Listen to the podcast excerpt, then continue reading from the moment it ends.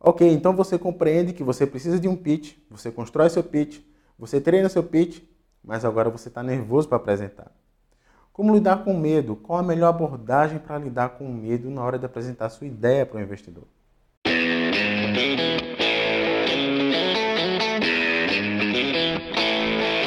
Você está preparado para o próximo evento de startup que você está esperando? Você consegue ser claro, conciso, convincente no seu pitch? Você já treinou seu pitch ou acha que na hora sai? Está começando mais um podcast Pitch para startups. Um oferecimento Pling Ideas, a sua escola online de pitch.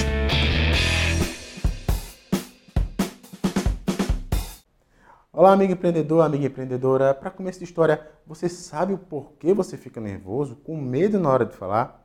Vou falar aqui quatro motivos e quatro dicas para lidar com essas horas tensas. O primeiro motivo é que o medo é um mecanismo de defesa do nosso cérebro mais primitivo.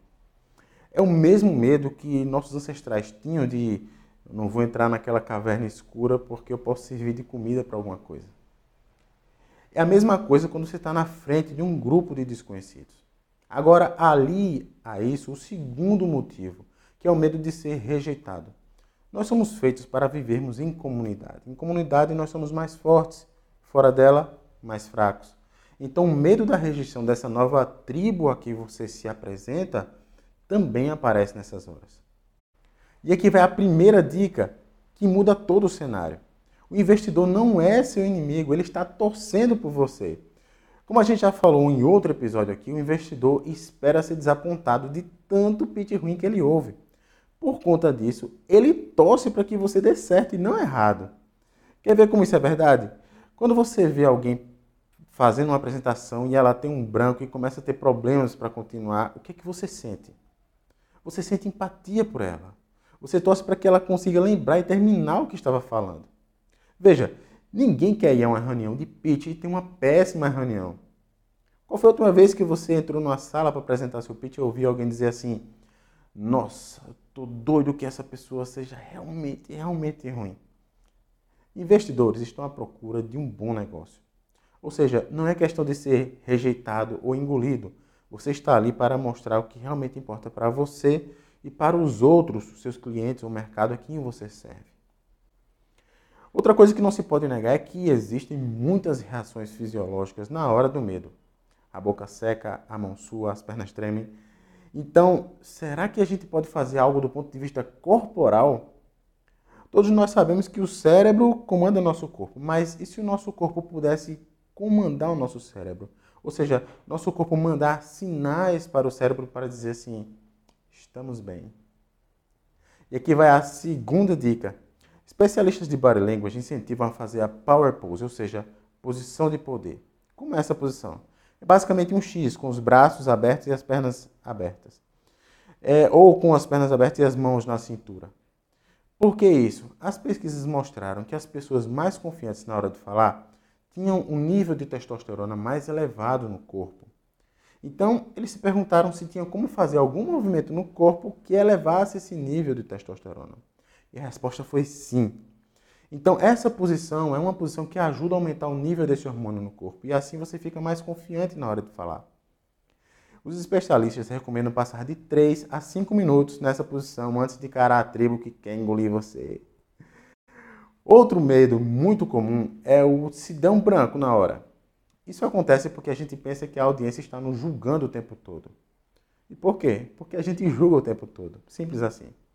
Então, se você tiver um branco, o que fazer? E aqui vai a terceira dica. Faça uma pergunta. Ninguém sabe qual é o seu discurso. Então, eles não vão saber se você fez uma pausa dramática ou não. O bom disso é que quando nós ouvimos uma pergunta, automaticamente entramos no modo de resposta. E nesse momento, sua audiência, seja ela quem for, não vai mais estar focada em você, mas vai estar dentro da cabeça dela procurando uma resposta. E assim você ganha um pouco mais de tempo para se lembrar do que você esqueceu.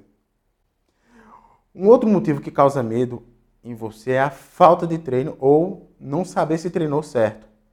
Steve Hoare, autor do livro Scared Speechless, disse que muitos passamos 99% do tempo escrevendo o pitch, mas apenas 1% dele treinando. errado.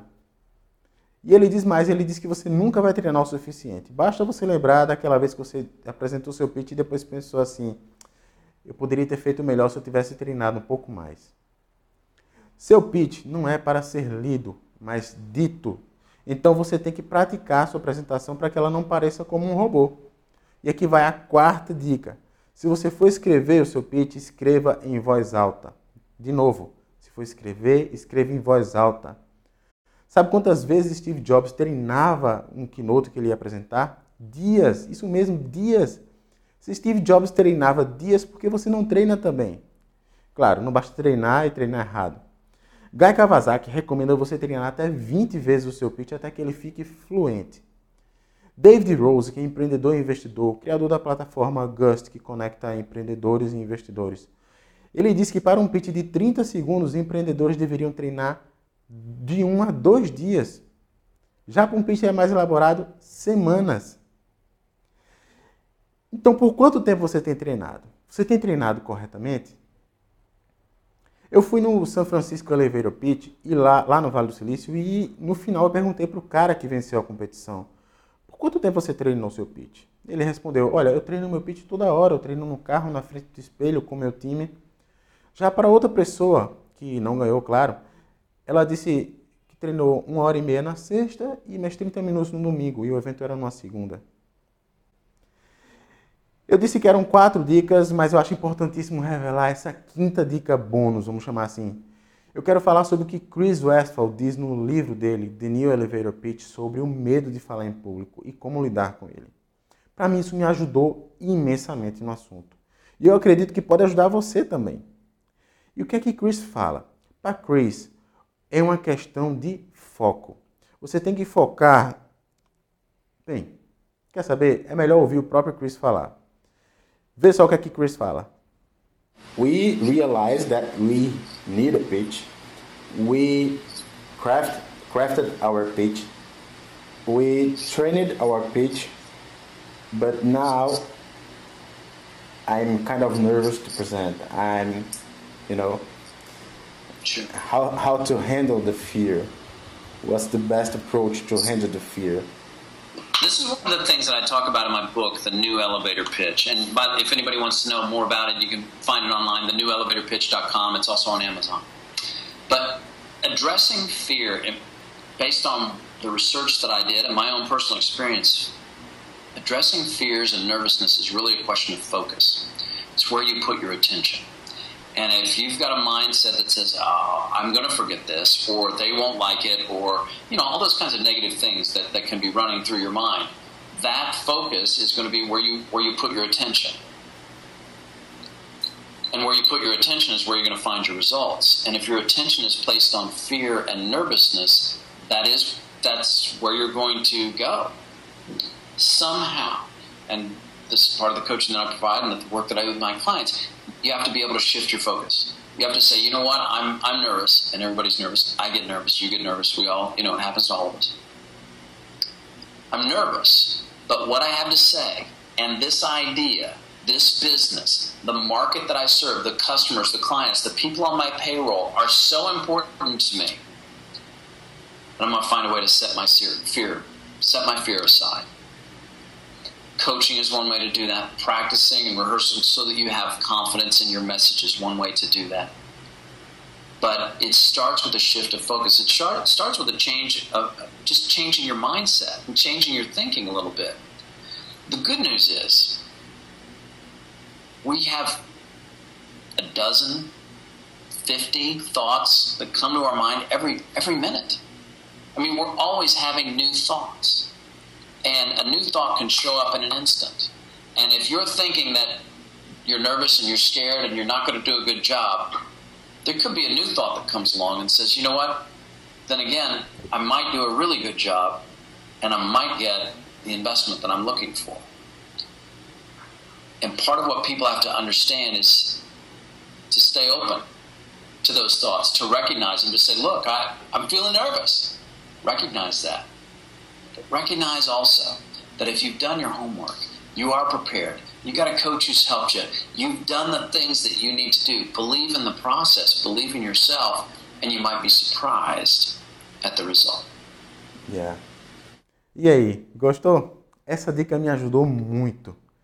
Quando eu penso no meu público, no quão importante é o serviço de pitch que prestamos, o medo de falar em público, de olhar para uma câmera, fica bem pequenininha. Pois é isso. Se você estiver nos vendo no YouTube, clique em gostei se você gostou e não gostei se você não gostou. Comenta, pergunta, que é para a gente saber se a gente está indo no caminho certo, entregando valor para você. Se inscreve no nosso canal também para receber as notificações de quando a gente postar um vídeo novo ou a gente fizer uma live. Se estiver vendo no Facebook, curte nossa página, comenta. Se você lembrar de alguém, marca os seus amigos nos comentários. Se estiver ouvindo o nosso podcast, não esquece de assinar o nosso canal. Um forte abraço e até o próximo episódio. Tchau, tchau.